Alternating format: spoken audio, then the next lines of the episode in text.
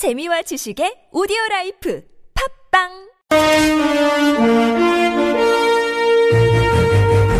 여러분의 합리적 판단을 돕기 위해 오늘의 뉴스를 골랐습니다. 백병규의 뉴스 체크.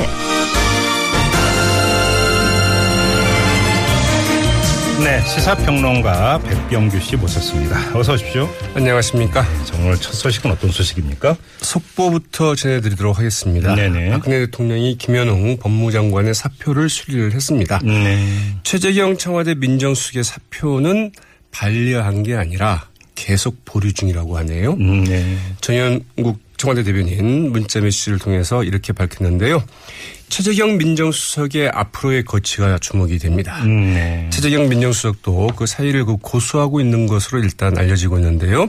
박 대통령이 오늘 그 검찰 조사를 그 끝내 거부한 데 대해서 한 인터넷 신문에 이렇게 응답을 했다고 하네요.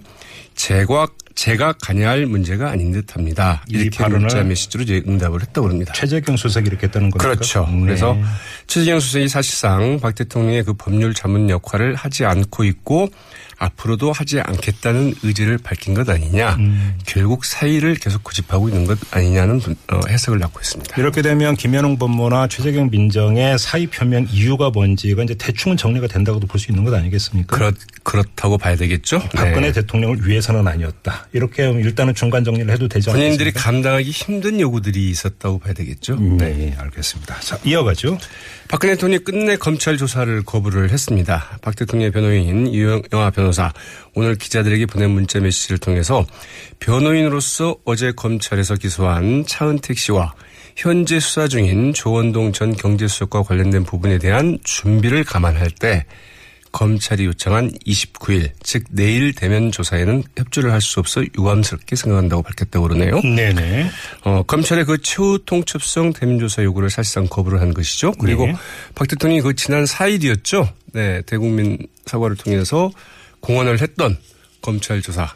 필요하다면 받겠다고 했었죠. 네, 협력하지 않은 셈이 됐는데요. 네. 그러면서 이제 또 이런 이유를 들기도 했습니다. 급박하게 돌아가는 시국 수습 방안 마련과 이 특검 임명 등 그 일정상의 어려움이 있다고 그 거부 사유를 밝혔다고 그러는데요. 네. 네, 뭐 이런 식이라고 한다면 정말 생활에 그 먹고 살기 바쁜 일반 시민들 어, 검찰 조사 아무리 받으라고 해도 받을 날이 없겠죠. 사대학 근절하면서 불량식품 판매한 사람들 막 잡아들이고 그랬었는데 글쎄 말이죠. 예 법 질서를 그렇게 강조하지 않았습니까? 네 그렇게 기억을 하고 있습니다. 자 다음으로 넘어가죠. 전직 국회의장들에 이어서 이제는 그 새누리당의 그 친박 중진들까지 박근혜 대통령의 그 퇴진을 제안하기로 했다고 그러죠. 네. 앞서 이 소식 뭐 자세히 뭐 전, 전해드린 것 같은데요. 예, 네. 이 박 대통령 사실상 더 이상 그 버틸 정치인 지렛대가 없게 됐습니다. 이정현 새누리당 대표만 유일하게 버티고 있는 게 아닌가 싶기도 한데요. 아, 그러고 보니까요. 예, 예. 맞습니다. 아주 그 단단한 어, 네. 이 버팀목이 있기는 하죠. 네. 오늘 박 대통령이 그 퇴진을 그 제안하기로 한 새누리당의 그 중진 의원들은 그 서청원, 정가변, 이 최경환, 유기준, 윤상현 의원 등이라고 하네요. 예. 서청원 의원은 뭐 더 이상 물러설 곳이 없는 것 아니냐 이렇게 얘기를 했다고 그러고요. 이대로 간다면 국회에서 그 탄핵될 수밖에 없는데 박 대통령이 본인의 명예를 위해서라도 스스로 입장을 표명하는 게 맞다는 취지로 말을 했다고 그러고 예.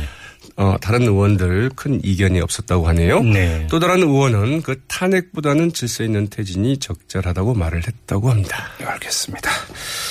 새누리당 발 소식이 더 있네요. 네, 새누리당 그 중앙윤리위원회 오늘 그 박근혜 대통령에 대한 징계 절차에 착수를 했는데요. 예. 전체 위원 7명 가운데 6명이 참석해서 이렇게 결정을 했습니다. 네. 징계 착수를 위해서는 그 윤리위원 그 3분의 1의 요구가 있어야 되는데요. 오늘 회의에서 그 대부분의 그 윤리위원들 이 징계 착수 의견을 냈다고 그러죠. 네. 박 대통령이 그 10일 안에 소명할 것을 요구를 했습니다. 다음 달 12일 징계 문제를 이제 논의할 예정인데요. 빠르면 그때 이제 그 징계 수위가 결정이 될 것 같다고 하죠. 네. 참 말도 많고 탈도 많았던 국정 역사 교과서 현장본이 오늘 드디어 공개가 됐습니다. 네, 48년 8월 15일을 이제 건국일이라고 그 결국은 기술을 했죠. 네, 대한강복회가 오늘 그 성명을 냈습니다. 네. 안중근, 윤봉길 의사 등 선열, 선열들 보기가 심히 두렵고 부끄러울 뿐이라고 개탄을 했습니다. 예. 이 광복회는 오늘 나온 그, 네, 역사 국정, 네, 국정 역사 교과서가 1948년 8월 15일 건국이라고 기술한 데 대해서 3.1 운동으로 수립된 대한민국 임시정부의 그 법통을 계승한다는 그 헌법 정신을 그 정면으로 위배한 것이자 대한민국 정부 수립의 그 역사적인 사실에 대한 명명백백한 역사 왜곡이라고 규탄을 했습니다. 네. 광복회는 이는 그 독립운동을 하다가 일본 경찰에게 그 사살당하는 마지막 순간에도 대한민국 만세를 부르짖었던 순국 소녀를 두 번 죽이는 행위이며 네. 그 당시에도 그 분명히 대한민국이 있었다는 엄연한 사실을 부정하는 반민족적 망동이라고 거듭 규탄을 했네요. 네. 자, 시도교육청 입장도 나왔죠? 네. 전국 17개 시도교육청 가운데 그 14개 시도교육청이 오늘 그 교육부의 그 국정역사교과서 현장 검토본 이 공개한 뒤에 이 불채택 방침을 밝혔습니다. 네. 울산과 대구 교육청은 교육부 방침에 따르겠다는 입장을 보였고요. 경북교육청은 어, 입장 표명을 좀 미루고 있다고 하네요. 네.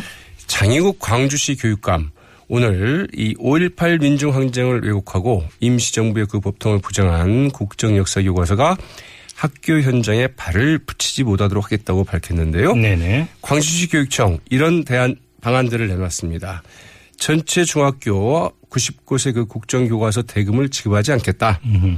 고등학교에서 주문을 한다면 구입 대행을 거부하겠다. 음, 예. 이런 입장을 밝혔고요. 네. 또그 내년 그 교과 과정을 짤 때도 중고 1학년의 경우에는 한국사를 편성하지 않도록 하고 어. 어, 중고 2, 3학년은 기존에 쓰던 거민정 교과서를 쓰도록 할 방침이라고 밝혔습니다. 네. 자, 이 문제는 잠시 후 3부에 이영 교육부 차관 그리고 이재정 경기 교육감 차례로 연결해서 입장 들어보는 순서 마련하고 있습니다. 많이 들어주시기 부탁을 드리고요. 자, 탄핵 관련 소식도 있죠? 네. 야 3당이 12월 2일을 탄핵안 처리 DDE로 사실상 좀 확정을 했는데요. 예. 새누리당 의원들의 이제 호응 여부가 관건입니다. 더불어민주당 박완주, 국민의당 김관영, 정의당 이정미 원내 수석부 대표들 오늘 오후 국회에서 만나서 이 탄핵안과 특별검사 추천 문제, 국정조사 문제, 2017년도 그 예산안 문제에 대해서 논의를 했습니다. 네. 민주당의 그 박완주 수석부 대표 회동 뒤에 그 기자들과 만나서 이 탄핵안은 야3당 단일안을 내일 중에 그 마무리를 해서 차질 없이 제출하기로 했고 시기는 네. 빠르면 빠를수록 좋다고 합의했다라고 밝혔습니다. 사실상 12월 2일 탄핵안을 이제 처리를 하겠다는 입장이죠. 네. 자, 또 어떤 소식이 있습니까? 포스트 박근혜 관련 논의도 속도를 내기 시작했습니다. 네. 정세균 국회의장과 그 여야 3당 원내대표들 오늘 오후 국회에서 만나서 박근혜 대통령에 대한 그 탄핵 논의 이후에 그 개헌특위 구성 문제를 논의한다는데 의견을 모았다고 하네요. 예. 이 자리에서 그 정진석 새누리당 그 원내대표 이 탄핵과 더불어 개헌이 논의돼야 하는 것 아니냐는 그 제안을 이제 했다고 하는데 네. 이에 대해서 이제 우상호 민주당 원내대표와 그 박지원 국민의당 원내대표는 이 개헌특위 당초 그 내년 1월부터 가동하기로 했 지만 네. 만약 새누리당에서 그 서두르고 싶다고 한다면 탄핵을 진행한 후에 바로 개헌특위를 열어, 열어서 논의를 하자는데 의견을 모았다고 하네요. 알겠습니다. 자, 짧게 하나만 더 전해 주시죠. 네.